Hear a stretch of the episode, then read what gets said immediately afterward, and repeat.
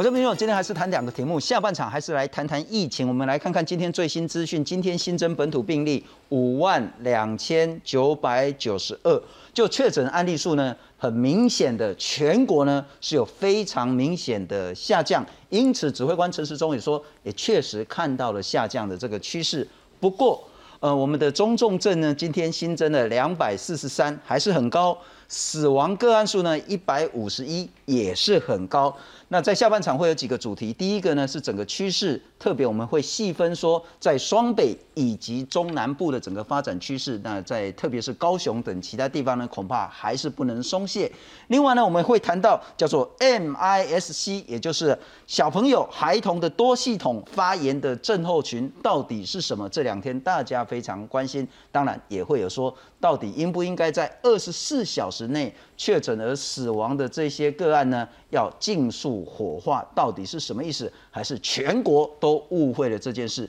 上半场我们要来关心非常重要，可是很容易被忽略的男性被性骚扰的受害人这件事。台南市某一位前副发言人呢，被多位未成年的民众指控说，他利用权势性骚扰，不只是言语上的性骚扰。恐怕也有肢体上的性骚扰，而这不但牵涉到性骚扰防治法相关的罪责之外呢，也牵涉到刑法里面的猥亵罪的这样子一个罪责。今天会特别从这样的案例来谈一谈，特别是大家很容易忽略，不只是男性，恐怕男性的未成年呢，他的受到伤害那个是如此的严重，又该如何防治？介绍两位特别来宾，首先欢迎是台少盟的理事长林月琴。大家好，非常感谢理事长。再来欢迎是人本教育基金会的主任秘书陈志远。大家好。不过呃，月琴姐还是先跟我们谈谈，不止一个，而是很多位都跟台少盟申诉说他们受害了，可不可以跟我们谈到底状况是怎么样？上次今年四月二十九号哈，那呃有一个青少年打电话来跟台少盟讲说。他在一个呃所谓的儿少课程培训的现场里边，听到这个异性讲师去跟我们的儿少讲说：“哎，约你晚上去洗澡好吗？然后你呢身材怎样怎样？”谈到这些之后呢，那这个目击证人他觉得事实上有点不太妥适，所以他打电话来跟儿呃台上盟申诉。可一申诉之后呢，我们本来觉得，哎，好像单一案子，那就是去跟屏东说，那你的讲师既然事实上是上儿少权公约的这样的一个讲师，怎么会去对孩子去做这样子的一个语言？哎，结果这个处理完之后，才去跟台商盟这么多年以来都一直在服务青少年，所以在跟其他青少年去了解之后，说，哎，你有没有听闻这样子？因为毕竟还是大事，就一问，好像也不是只有一个，结果一连串就七个就出现。那七个出现之后，才发现他不只是像是语言上的，哈，那语言上说，哎，我想玩你啊，然后或者是说你要不要来口交啊？那甚至有时候还会是私下去邀约说，哎，那那你要不要来我的住处？或者是哎，我下他饭店的时候，你要不要过来？甚至我们要不要一起去洗澡？那行为举止呢，事实上是。呃，孩子上完厕所走出来，他直接手就摸下去摸下体，是。那事实上这就是强制猥亵。不过可能抱歉，我打个岔补充一下，就是说我们上半场谈的呢是非常严肃重要的这些所谓的有关于儿少权益的问题。但确实牵涉到性的这一部分呢。如果你是小朋友自己在看这个节目，或许可以跟爸妈一起来讨论这件事。那因为我们公共电视所有的时段都是普及时段，那在这边可能要先稍微说明一下，我们待会讨论到是会让大家很无法接受的受创伤的这些经验。那也希望说小朋友可以跟爸妈一起来讨论、关心这样的一个事情，然后这是先补充。所以先请教。这个涉嫌不管是强制猥亵罪也好，乃至于性骚扰防治罪的相关罪责的这一个嫌疑犯，那当然我们还是站在无罪推定了哈。那接下来一定要上法院来去。他是前台南市的官员，是，他也是非常活跃在社运界的人士，是，他还是性别平等、儿少权益的重要讲师，是。所以这就是一个全市的这种性骚扰。是对我们来讲难以接受的，会是说今天它不是单一，因为在礼拜六的时候也有一个哈。绿党的志工，他事实上在他的脸书上发表了一个讯息，说他多年前就碰过这个易先生对他性骚扰，只是当时的处理就是觉得说选择原谅，所以他也觉得选择原谅之后，反而事实上结果这么多年下来不断的发生，让他觉得他觉得很难过，说哎，当时为什么不慎重的举发，让这个人呢，事实上是可以不要在儿少界这么样的活跃，持续去。伤害到很多的儿少，所以我们会认为说，今天这件事情的发生，原来不是单一。那这么多年下来，他到底上过多少课程？所以大学。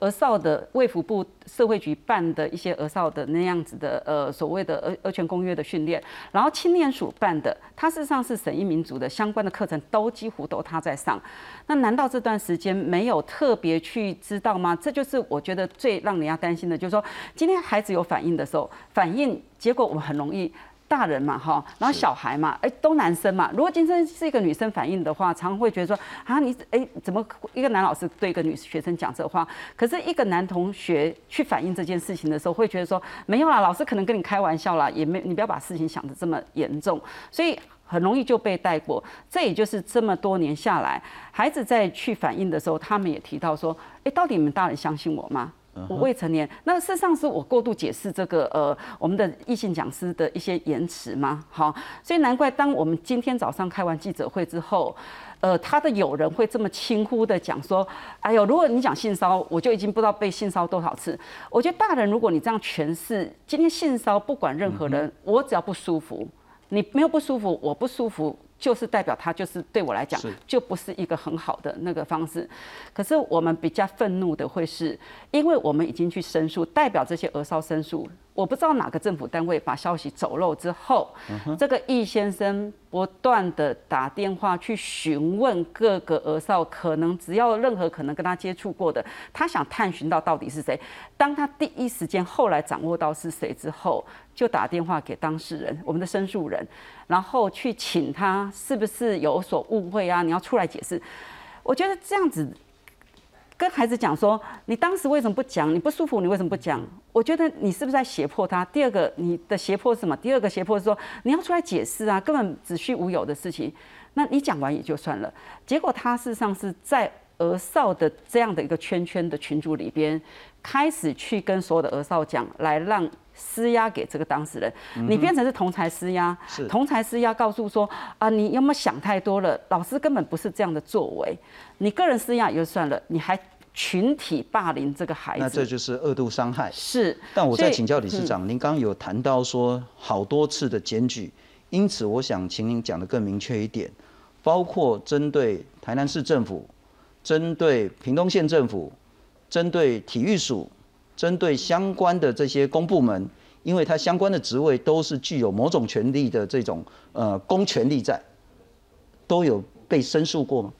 呃，应该讲是孩子们是私底下去跟承办人员表达，OK，他们没有走正式，还没有到正式可是我们这次走正式管道之后，结果政府单位还是泄密了，不是吗？否则的话，这个易先生不会知道是哪个额少去申诉他之后，他可以直接打电话，然后呢去要挟呃我们的申诉人要出来跟大众解释说根本子虚乌有的事情。是是，不过我可能补充说明一下，包括台南市长。呃，黄伟哲也说这件事他要查办到底。不过刚刚理事长也有谈到，我请教一下志远兄，就是刚刚理事长讲说他的，呃，本来一开始是说那个前同事们嘛，哈，是啊，后来那篇报道，联合报的报道是说他的好友呢，就表示说他只是这个呢，只是讲话荤素不忌，或者是说爱开黄腔，而未达所谓的性骚扰的地步。所谓的开黄腔。爱开玩笑跟性骚扰可以这样分吗？其实是不行的哈。那个不管是开玩笑还是开黄腔，它如果造成一个人的不舒服的话，那个本来就会到性骚扰。当事人的感受是整个性骚扰定义里面非常重要的部分。第二个部分是哈，那个台南市府的员工原本是那个员工嘛。来讲这个话的时候，他其实从新闻上应该也已已经看到了，他不止动口，他要动手，而且动口的内容并不只是开玩笑的那种黄腔，哎，邀人家一起洗澡。就已经是性邀约了，对，是性邀约的程度。他觉，我觉得那个市府员工会说这个话，吼，很有很大一部分当然是想要在舆论上面帮忙这个人开脱。可是当这个人市府员工说这个话的时候，正好显示出，吼，为什么额少去跟承办人员讲没有进一步申诉？第一线接触的大人，如果都是这种态度，他怎么敢继续申诉？他就会感受到一种不被信任，他被感受到一种否定。这在任何的受害者要申诉的时候，这都是大忌啊！是等于放了一堵墙在那边。今天不是小孩不想要讲哦，今天是大人创造了阻碍。是，所以成年人在这里面受到更好的性平教育，或者在制度上给他更多的限制哈，他听到就要通报。他不通报就要有罚则，不处理就要有罚则，这才能创造出一种让儿少能够被友善对待，他申诉可以获得友善环境的一个氛围。我们在厘清一些资讯，然后不只是言语上，呃，恐怕还有肢体上。是，那不只是开黄腔，恐怕还涉及明确的性邀约。是，那第二个是小孩子受害了或是受伤了，他其实有跟相关人讲，但是没有被严肃的对待。我们来看看这一起。呃，他又是前台南市的官员，又是讲所谓的性别平等的讲师，又是儿童、少年、未成年的这些讲师，但他这样子做了。那案件举发四月二十九号的时候呢，青少年打电话跟台少盟投诉，那他看到同学被讲师言语骚扰，说要不要一起洗澡。本来以为呢这只是单一的个案，可是联系方之后，嗨，拿去惊，过了惊，然后至少有七个案件，八个人受害。涉及的情节确实呢，就是很明显的这些跟性有关的邀约，呃，大概大家看就知道了。然后，甚至还有在洗手间触摸被害人的下体，那有更进一步的那个言语上的这种明显骚扰。那再来就是呢，他曾经当过副发言人，在台南市，那也担任讲师，教导什么呢？儿童权利公约，这真的是有够荒谬的了哈！性别平等议题。那利用讲师的身份性骚扰未成年，有前世性骚的嫌疑。我们来看看，有受害人已经站出来指控这整件事情。是在十八岁那年某次的营队认识，后来因为大学科系的问题，希望能请教他，他就请我到他住宿的饭店。我到了之后，他把我带到地下室。当时因为是早上，所以地下室空无一人。到了之后，我们开始聊大学相关的问题。谈话结束，突然开始问我一些私密的问题，包含我的性向、交往经验，甚至是有没有打过手枪、打手枪频率等等。当时其实跟没有那么熟，也就是把他当讲师的方式看待。所以当话题突然转变到这边的时候，我其实有点错愕，也不知道该怎么回复，所以只是打哈哈带过。当时心里也觉得怪怪的，相当不舒服。在事件过后，与不同的好友在言谈的过程中，才发现被 骚扰过的个案，光我自己知道的就超过六人，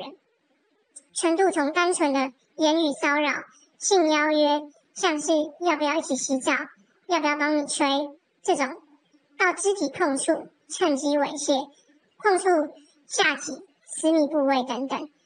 我才惊觉我不是个案，许多朋友都还在未成年的时候就受害，但也碍于权势，通常是营队的讲者或是政府活动的举办人，因此选择隐忍度过，不不出声。不过，让我觉得纳闷是说，针对未成年。不管是性侵害乃至性骚扰，我们都是加重刑责的。他当这样子的一个骚扰动作，万一啦哈，真的发生什么样的性行为的时候，那个刑责是更重更重的。那他完全不在意吗？呃，我觉得一方面，我认为也就是上对下，还有他对的对象事实上是未成年，是也因为未成年呢。像我刚刚提到，第一时间本来就有跟营队或者是跟呃承办人员反映的时候，那孩子反映的时候，就像刚刚志远提的，就是说第一时间如果事实上是呃，我们的所谓的呃承办人员，事实上是他就是采信不相信的话，那呃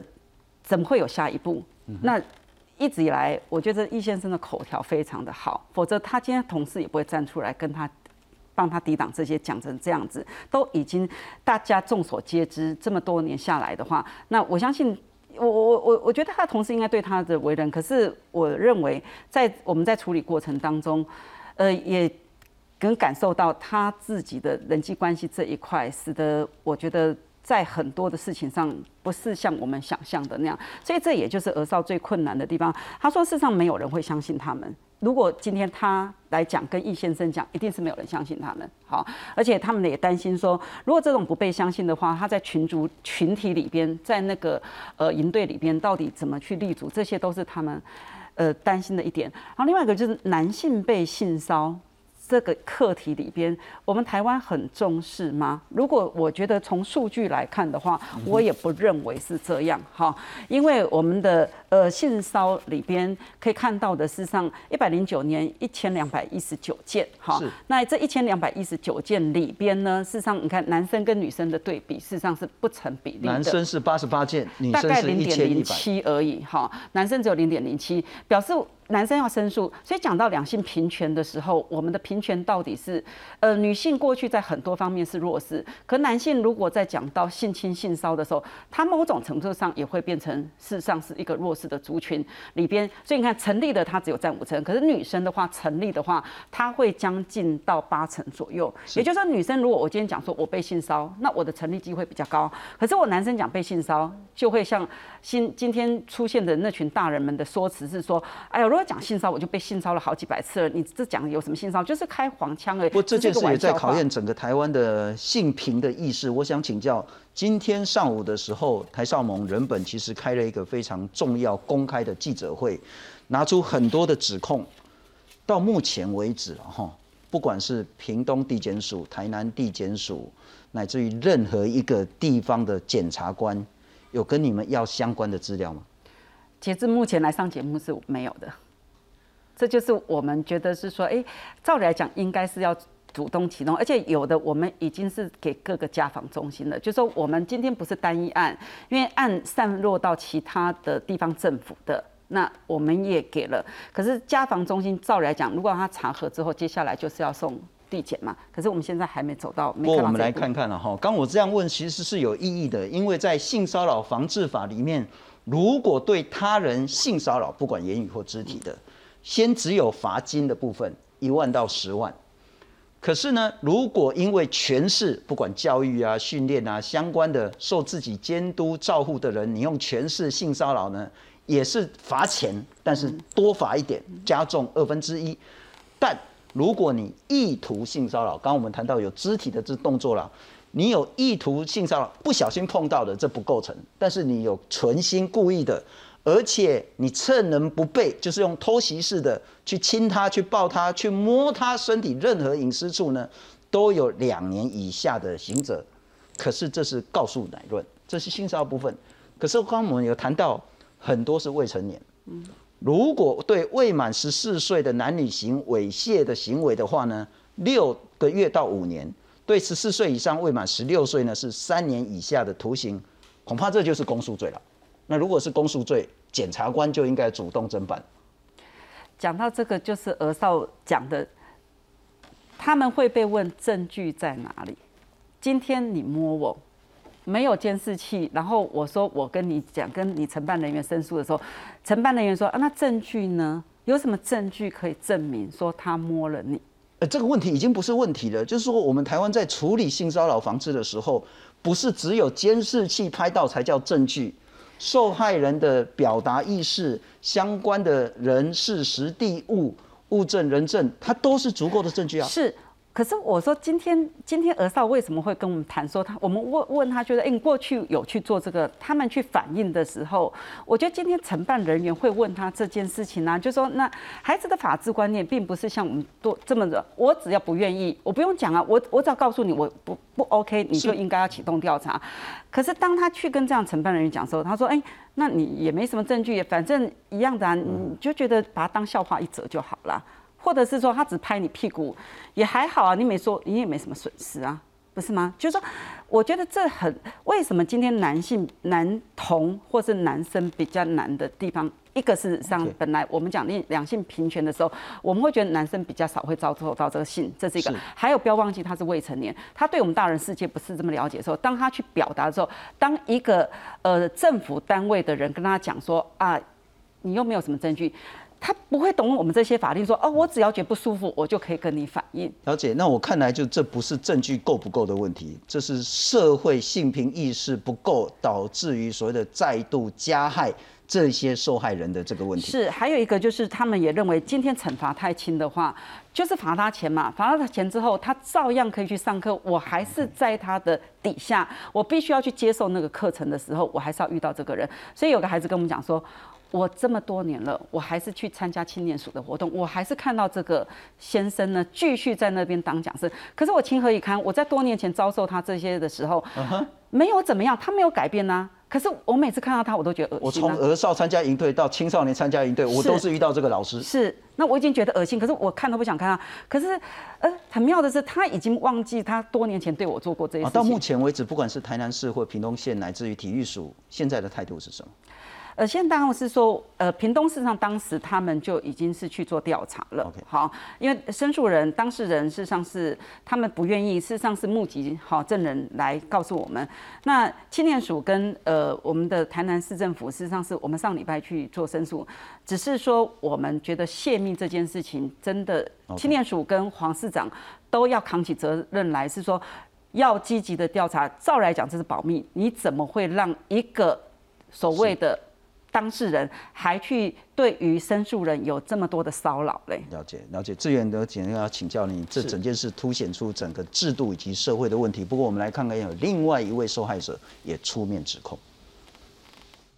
而在活动的空档，有安排民众互相观摩游戏的桥段，工作人员可以一同参加。但当我询问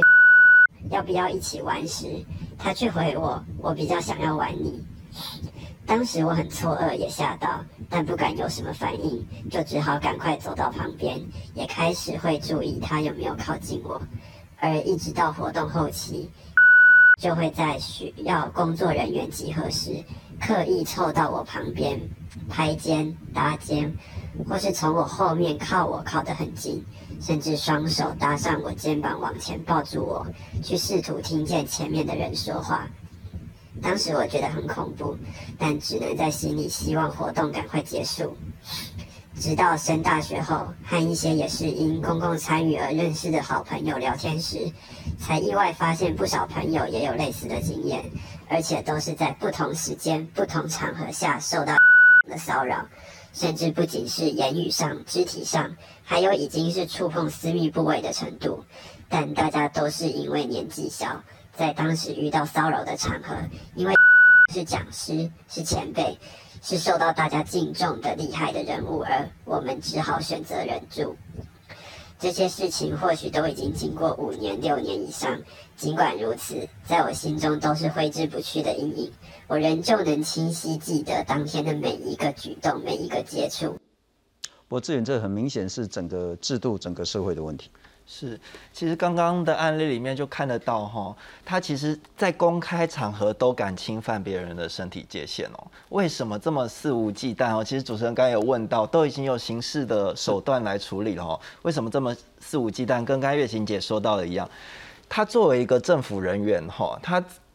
一直在这些公部门办的活动里面打滚，他很清楚处理的人员在对待这些案件的时候态度是什么。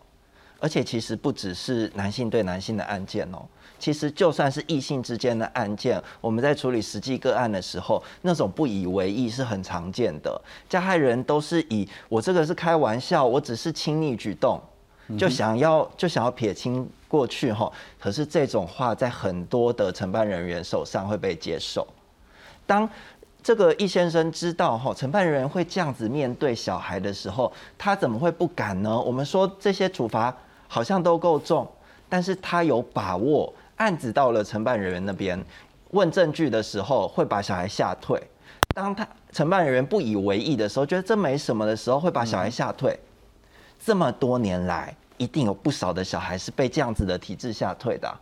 所以回回过来讲吼，我们常常在性平教育里面教孩子说你要怎么保护自己，其实孩子都都有在保护自己的。其实孩子都知道发生在自己身上的事情会让自己感到不舒服啊。当他在行使保护自己权利的时候，是大人们或是整个社会再度伤害他。是。这才是真正的问题哈啊！在这个里面，我们其实还要问一个问题：所有的县市政府出来讲哈，包括今天台南市长有出来讲哦，他们有讲到他们要去追查谁没有通报吗？他们明明知道这是一个横跨至少七年的案件，他们明明知道有这么多的活动，他们明明知道小孩在有些个案，小孩已经跟承办人讲过了。没有任何一个县市政府主动承诺说，我要追查未通报的人，我要追查未处理的人，我要追究他们的责任。两个问题请教志源了哈，至少现在台上盟有八个受害人出面了。那到目前为止，不管是台南、屏东，乃至于刚刚讲青年署或者什么，到底有没有一个地方成了一个申诉案？这是第一个。第二个问题要请教你，我们刚刚谈到这些了哈。那如果性骚扰防治法成立被判了，或者是刑法猥亵罪被判了，那是否就代表说这样子的人就没有办法再跟儿少有任何机会的接触？第一个问题哈，目前应该没有任何小孩收到县市政府正式通知这件事情，邀请他来调查，所以呢，应该都还没有任何一个案子正式成案。所以在这里面可以看到哈，就是我们都已经去跟县市政府讲了，整个作为可能还是不够积极的。第二个部分，如果他不是到刑法的程度，因为刑法它要求的证据要求证据要求比较高，程度比较高哈。如果是行政法的程度，性骚扰防治法哈，或者是儿少权法的开罚哈，这些资料库一般的、一般的机构。一般的机关没有权限去查呀，除非他今天要当的是一个机构人员，一个安置机构的人员，我们才会有机会查到他有没有这个性骚呃有没有违反儿少权法，有没有违反性骚扰防治法。除非他今天当老师。我退一万步想，也就是说，这个嫌犯如果在性骚扰防治法，它是行政法不确立，因为对儿少他加重，就罚十五万好了。那他可能在屏东那个案子成立了。但他以后继续可以在台南、在彰化、在台北继续当儿少的这个营队的老师，是因为法律没有规定要查。这是一个很大的问题哈，其实不只是易先生，其他的违反儿少权法的人哦，有一些是暴力对待儿童、身心虐待，有一些是毒品犯罪，那包括性犯罪，这些人只有在非常少数的职业现在有控制，比如说幼儿园老师，比如说老师嘛，好，比如说我们刚才说的机构嘛，但其他的行业呢，接触到孩子的工作百百种啊。包括营队的工作人员啊，易先生这件事情，他在一两年之后哈，从新闻被淡忘之后，谁在办营队的时候会想起？因此，人本希望能够做制度的解决，该怎么解决？呃，澳洲有一个儿童工作证的制度哈，当你今天要去做一个跟儿童密切接触的工作的时候，你要去跟政府申请一张证件。他在申请证件的时候就可以查哈，这个有没有这个暴力，有没有暴力，有没有性暴力的前科，有没有相关记录，有没有违反儿少保护的相关法规。至少这是一个非常基础，我们应该要立一个法，是任何的工作会接触到儿少。就必须清楚调查，不管是刑事乃至于相关行政有没有触犯相关的法令啊？哈，郭理事长，我再请教你，从个案再谈到制度，该怎么解决？呃，我觉得在制度解决之前，我还是先针对这个个案是要我们很期待的，是不是？第一个，我觉得这非单一个案，这次事情还是要解决，而且我们希望应该要扩大盘点，到底这七年来他。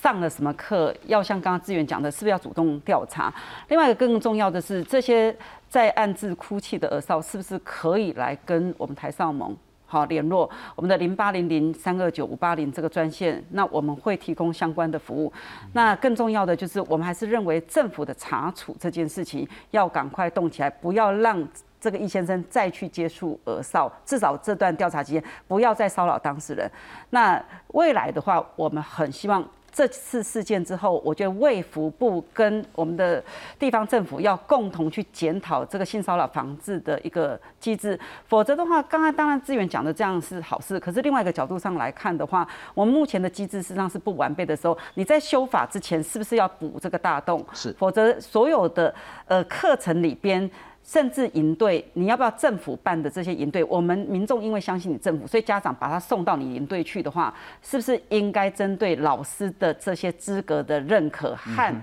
社工的敏感度要不要存在？如果你办这个承办人员的敏感度要在，还有要设申诉专线，在法律还没有明确的时候，是不是现在营队或者是我们的儿少的这样的培力工作还在持续进行的话，我觉得要达到这样的一个目标。